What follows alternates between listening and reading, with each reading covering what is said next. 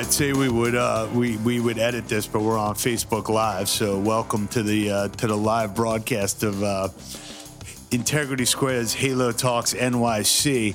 I have the pleasure of being here with my friend who I've only known for a short 19 years, Sal Venuto from Long Island and Macrolease, and Ashley Markowski who we've uh, become fast friends over some sushi a couple blocks away, and now is our go-to financing source. Absolutely. Nice to see you again. Nice to be here. Thank you. Yeah, awesome. Um, so we, uh, we we started back in the fitness industry, and uh, I was in it was 1999 when I got involved. Right. Um, and and things have grown and changed, and there's a lot more going on in the sector, and uh, we're bringing in bright people like Ashley to help uh, grow the grow the business and the industry.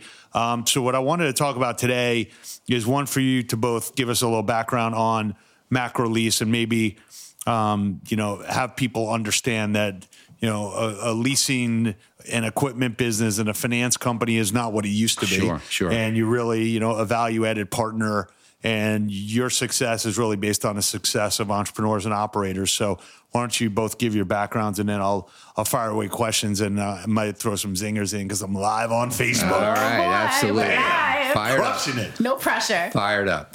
Um, well, Macrolease has been around since uh, 1969, believe it or not. I've been there since uh, 1992. Uh, I financed a lot of uh, other equipment other than fitness equipment until 2000, a lot of heavy industry equipment, things of that nature. In 2000, I started financing fitness equipment, and it's been a, um, a revelation. It's been a dynamite industry uh, to be involved in. Uh, when I first got involved in it, it was a lot of meatheads and, um, you know, not too many uh, high net worth individuals, people mm-hmm. just uh, lifting weights and, and running fitness clubs um, on a uh, entrepreneurial basis but not very sophisticated. As the years have progressed, that business has changed tremendously, and we see a lot of uh, sharp numbers people, out of private equity in, in the market. The, the EFTs and the uh, recurring income has really turned people on, and it's changed the industry um, tremendously. And so it's been a it's been a dynamite industry to be involved with. Uh, it continues to grow, continues to change.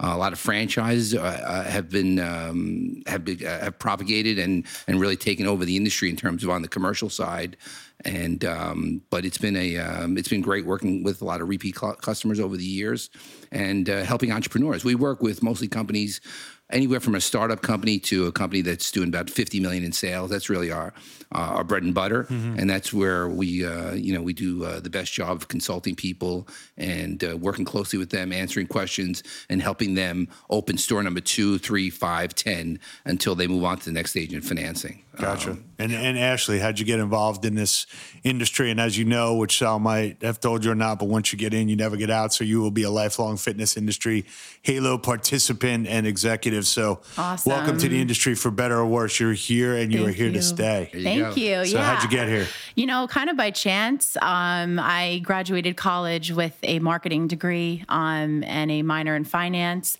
and uh, I interviewed at you know several uh, companies, and um, you know I started at Macrolease really straight out of college, and uh, I've been there five years now. Wow. Um, so you know when I uh, started at Macrolease, um, it was still uh, predominantly in the industry, you know, big box gyms. It was still you know high volume, low price point, and uh, boutique was really just starting to make a roar, and um, you know there were some concepts that um, I found to be really, you know, interesting. And uh, I, I, kind of, you know, maybe it was my age, but I really saw, you know, technology um, being a big part of, you know, this uh, this industry. And um, you know, so over the last couple of years, it's been, you know, amazing to see now the um, the boutique concepts really, you know, not just be a trend, but be here to stay. Um, you know, and, and technology be part of that. So uh, I've been able to grow and and you know watch the industry industry grow as well. It's it's been really uh, amazing. That's great. So. Uh, just to start off, you know, I, I, would say that the equipment financing of a, of a new club used to be one of the last things that you do as a, as a club operator when you're looking at a new location. I'm looking at my lease rate. I'm looking at my build out. I get my architect, I do the permitting, so on and so forth. And then at the end, I say, okay, I'm going to go and get my equipment financing package in place and I've got my equity set up. Maybe you know that you can get it, but that's kind of usually the sequence. Right.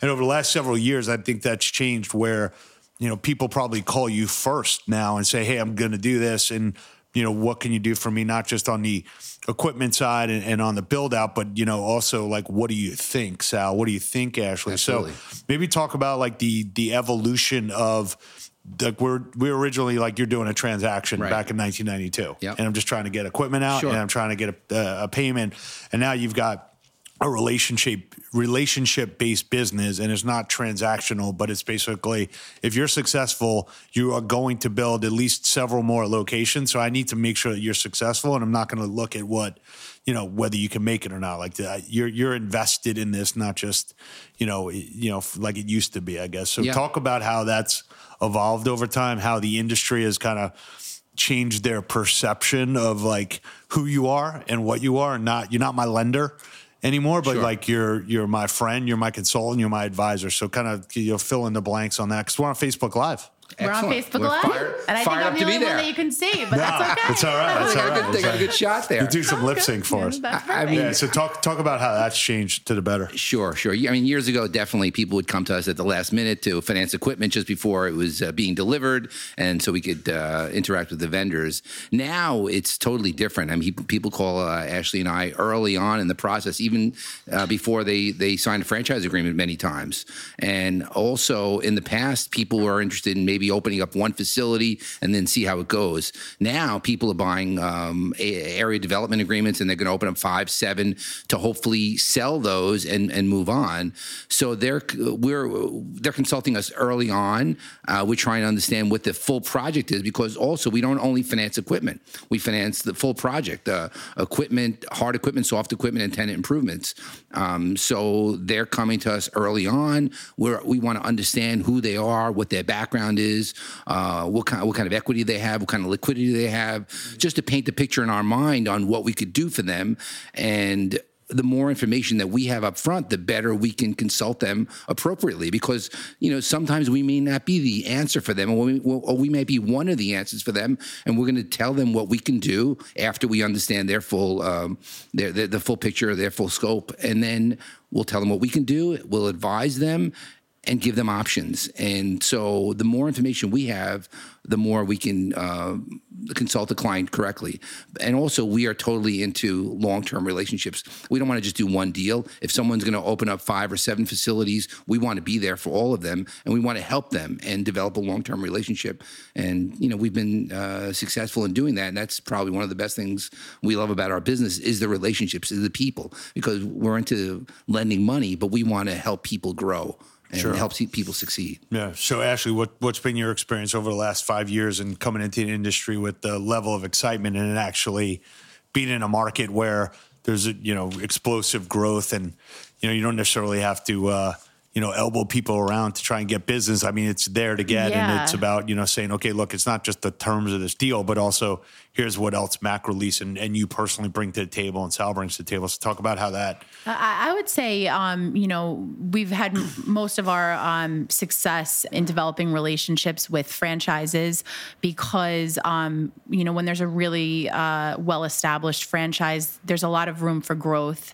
And you know, when you can have a, a really strong rapport with the franchisor and they trust you as a lender, they really open up the floodgates for you to develop relationships with, you know, their their franchise base and their network. And um, you know, I've had uh, people at this point come to me who trust me, know that you know we can deliver, and and um, you know, they'll they'll ask me, they'll say, hey, you know, what's out there in the market? You know, do you see anything that you know another concept or you know wh- what what does it look like? And you know, and they respect my opinion you know before they invest millions of dollars into a into an industry they they want to know the um, you know the financial uh, opinion on that. And um, you know, it's like Sal said, you know, sometimes we, you know, we get folks that are, uh, it's before they've even signed their franchise agreements. And, um, you know, that, that really speaks volume because our clients are putting their trust in us to a level um, to, to really hear, you know, do we feel that this brand or this concept, is it going to be something that can really take off and sustain? Um, and so, you know, that's been a really, you know, that's been, it's been a compliment kind of having that, you know, trust. That's great. So when you see, uh, you know, without naming names, but you see a franchise or that, that that you've got a little respect for, you know, maybe they've got either private equity capital, they've got a really strong management team, and they've got a real infrastructure. You know, typically equipment finance businesses are saying, "Look, I'll cover the equipment, but you kind of cover everything else." So, what kind of happened or transformed over the last several years where you've gotten to the point where you're comfortable, you know, funding? Additional FF and E and you know build outs internally and the and the soft products? Is it because you've seen a validation of a business model? If you've seen a validation of a of the franchisee, you know, talk, talk about because it's not typical what you're doing. So I think people need to understand that usually go and get. Well, in other industries, you get 80 cents on the dollar of like what that equipment costs, and you got to cover the rest. And I got to check your financial statement and I got to look at your business. And maybe it's easier when you see the business models that are out there that are doing well. And if they get a good location and the franchisor approves it, that's kind of a stamp of approval to an extent. You know, if unless you go to one of these groups that stamps everything, right. you know, which is a problem. Right, that is. Um, But talk, talk about like how you got people internally to say, look, we, we should actually extend more credit. We can be more competitive. We can help more people and we get more locations open. I'm actually not taking, I'm not really taking equity risk because this model performs. So just to kind of talk about yeah, that. no, it's a it's a, it's a great question. Thank Uh, you. I'm on Facebook I, Live. I, I see, I see that. Um, you know, years ago, you're right. We, we used to lend, you know, 70, 80 cents on the dollar on just equipment. And, uh, and that was compounded after the financial uh, crisis as well. Things really locked up after then, after that point. Then we started lending to some some groups, uh, 80%, 80%, 100% on the equipment.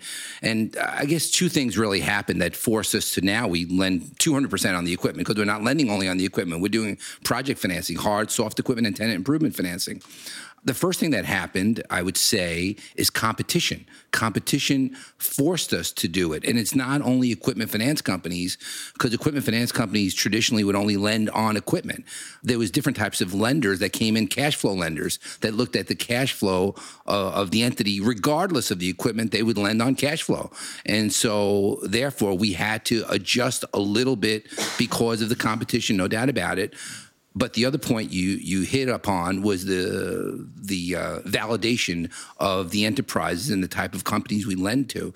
They were making money left and right, big time cash flow, and they produced and they were able. You know, we we stretched a little bit and gave 100 percent, 125 percent, and before you know it, we gave 200 percent because the cash flow was there and the validation was there as the years progressed, and we feel real comfortable with the model. Also, the fact that uh, a lot of our financing is franchise financing, and they have two, three, eight, ten of these locations, and they're valued based on the EBITDA and on a multiple of EBITDA.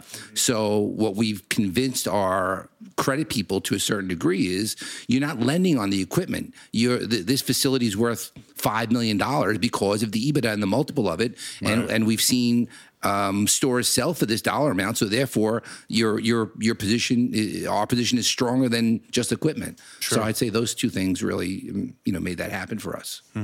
Well, he took all my answers, so thanks. That's okay. You have a list of Um, notes. So, you know, I, I think uh, market value, enterprise value of a concept, exactly what Sal said. You know, when you see these brands, you know, selling at some brands selling at uh, ridiculous multiples of EBITDA, I mean, it's um, from a, a, a credit perspective, you know, you could say, okay, there's a there's a market value on this concept, and um, you know, a, a concept really is only as strong as its market va- value, um, you know, uh, present day, right? Because there are concepts that, I mean, it can change at the blink of an eye, but um, we've, you know, based on the growth um, and the success and the financial statements that we've seen, like Sal said, we were really forced by our, our competition to say, okay, we're gonna we're gonna finance more than just equipment, and uh, and we're gonna lend against, um, you know, your your EBITDA because it, tomorrow you could go out and you could sell your company and get you know three times the amount that you know Right. we're lending on. Yeah, so you really your your coverage ratio went from you know 80, 80 cents on the dollar of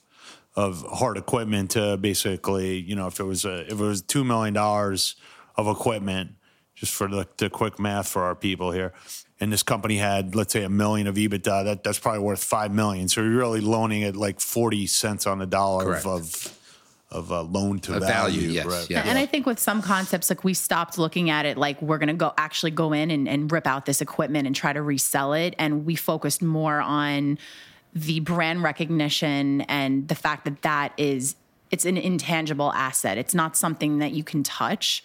And although we are an asset based lender for the most part, you know, having that brand recognition is something that to us is more significant than taking a treadmill and trying to resell it for, you know, a certain amount. Sure. Well, one of the things that that and maybe this isn't necessarily for the um, for the operators side of it, but if we flip over on our our Facebook Live to investors or or groups that are are looking at the industry and saying, okay, how sustainable is the industry? Default rate on asset lending in this sector except for like Bally Fitness as an example. Everyone else, like they find a way, even if they're in trouble or they're maybe you know going through a shift in their EFT or some new competitor comes, like you never.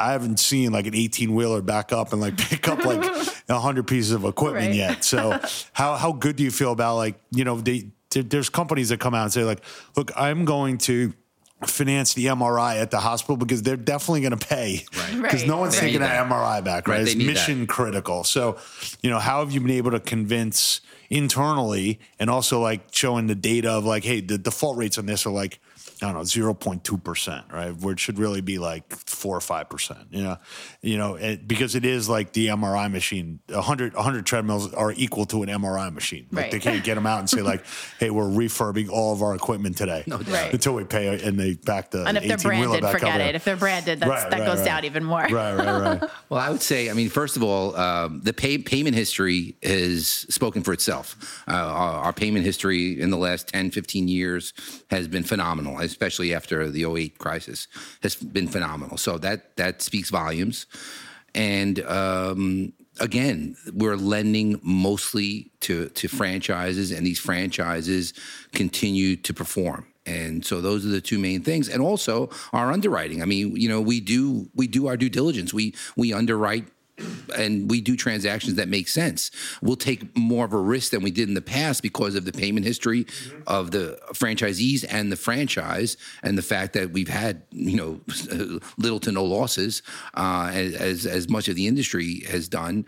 Um, so that's what's that's what's uh, allowed us to spread our wings and really feel comfortable and, and continue lending. And in terms of the entrepreneurs coming into the business, um, I mean they they could see that uh, fitness continues to to grow. I mean more and more people, um, you know, people at Ashley's age, everyone everyone uh, Ashley's Oh, age yeah. is part of a gym. You know, people Yeah. my age maybe maybe 25 30% but i'd say ashley's age you know 40 50 80% of people are part of a gym so it's it's not only uh, people go go and work out but it's it's a uh, it's, It's a social it's, thing, it's a right? social thing Yeah. it's a mental thing people feel great when they work out Mm-hmm. it's a social thing like ashley says and it's really ingrained in our society and it continues to change in the united states a lot of boutique firms keep keep uh, joining and and people are spending more and more of their disposable income on fitness Sure. So how do you when, when as you go through your you know underwriting process, you know how do you look at a location where you know there's already a lot of competition? You know, let's say let's take like Paramus, New Jersey, as an example. Within that corridor, you probably got eight health clubs. You know, from the Gold's Gym with Mike Epstein to you know the Crunch and the, the I think it's a World Gym there. And uh, so as you look at that, are you also doing? Are you also taking a view of like how competitive is this area, or you know, is that how how important is that? Because the market will continue to grow, but at some point, like maybe this little hub is a little too much for us to to, to handle. Yeah, I mean, we do. We we look at, uh, you know, of course, demographics. We look at competition. We look at all of that. Um, but you know, kind of like Sal said, there really is so much um, more growth in this industry that, um, you know, what we do try to look at is um, if if you you know, especially with like the boutique concepts, if there's a um, you know a spinning boutique that's opening, they're not going to compete with like a yoga studio because they're offering a different product. And, you know, I personally might want spinning, but my neighbor might want yoga. And so I do feel like um, we, we take that into consideration. Um, so, you know, we, we really um, are pretty flexible with that because we're knowledgeable in the industry and, and realize that, uh, you know, there, there's so much uh, potential of, you know, for the growth. Yeah. Also, when when you're dealing with the right operator, um, the right operator does their th- does their homework. They're not sure. investing a million, two million dollars, or three million dollars into a facility and signing a long term lease and putting their name on the on the dotted line when they know that there's a uh, a risk that's too high. I mean, these guys are and gals are smart out there. They're doing their homework, mm-hmm. and that's the people we we're uh, aligned with because we do our homework as well. We want to work with the people who are going to succeed, and you know, um, we do our homework to make sure that they that they've done their homework. Right, right. And so, you know, if something doesn't make sense, we ask a lot of questions. We ask a lot of questions and we want some good answers. And if we're not going to get the right answers and we're not going to get a comfortable feeling, we're not going to do that deal. But 9 out of 10 times we get the right answers and and we do the transactions because you know the people we're aligned with are, are, are sharp folks and, and, they're capitalized yeah. you know so if there is a hiccup or something where another concept maybe you know uh, opens up down the block they'll have enough capital to sustain um, you know maybe a, a bumpy you know it's a great point. Yeah, time in the Absolutely. road. So, and then um, you know, as you look at um, the equipment uh, manufacturers, and you see you know, one uh, uh, the warranties that they're giving on the equipment, so that maybe the resale value is higher in a worst case scenario. But also, when you look at Planet Fitness as an example, you know they've got a replenishment. You know, every five years they want you to replenish the equipment. I feel like the the market for used equipment, if it gets cleaned up over time, like there should be a much higher resale value. I feel like a lot of guys and gals, draw, uh, you know, when they get new equipment into a location and refurb the place, that they, you know, like they just get like ten cents on the dollar. They've already paid off your lease, right? But you know, they get ten cents on a dollar, and then basically someone comes and picks it up, and then they put it on a shipping container, and it goes who knows where, either south or east, right? Right. right. Um, so you know, as you look at the market and you and you say, okay, there's there's all this fitness equipment out there. You know, do you see these go? Do you see more equipment going into uh, hotels? Do you see uh, what what what other areas are you seeing people come to you and say, you know, I want a health club in my residential building. I want to basically take an office building. I want to turn this into, you know, a mini club. And is there a way for you to help connect some of the dots to say, look, maybe you don't want to buy this new equipment from Precor, but I'll hook you up with this really good, you know, like, like a, a, secondary vendor. Yeah, or? like a Mercedes, you know, pre-owned type right, of thing. Right. Like I feel like that hasn't really evolved yet, but I wonder if that's like another adjunct to your business that you get comfortable with. I mean, it's uh, it's not something that we really manage uh, too frequently, but um, it is definitely I don't want to say a problem, but it's something that, um, you know, when it comes time to refresh this equipment, uh, it's kind of like that question mark of like who, you know, who are we gonna, uh, are we gonna sell this? Are we gonna donate this to charity? Are we going to? And um, you know, we were just talking about this the other day, Sal and I, and this could be a, a billion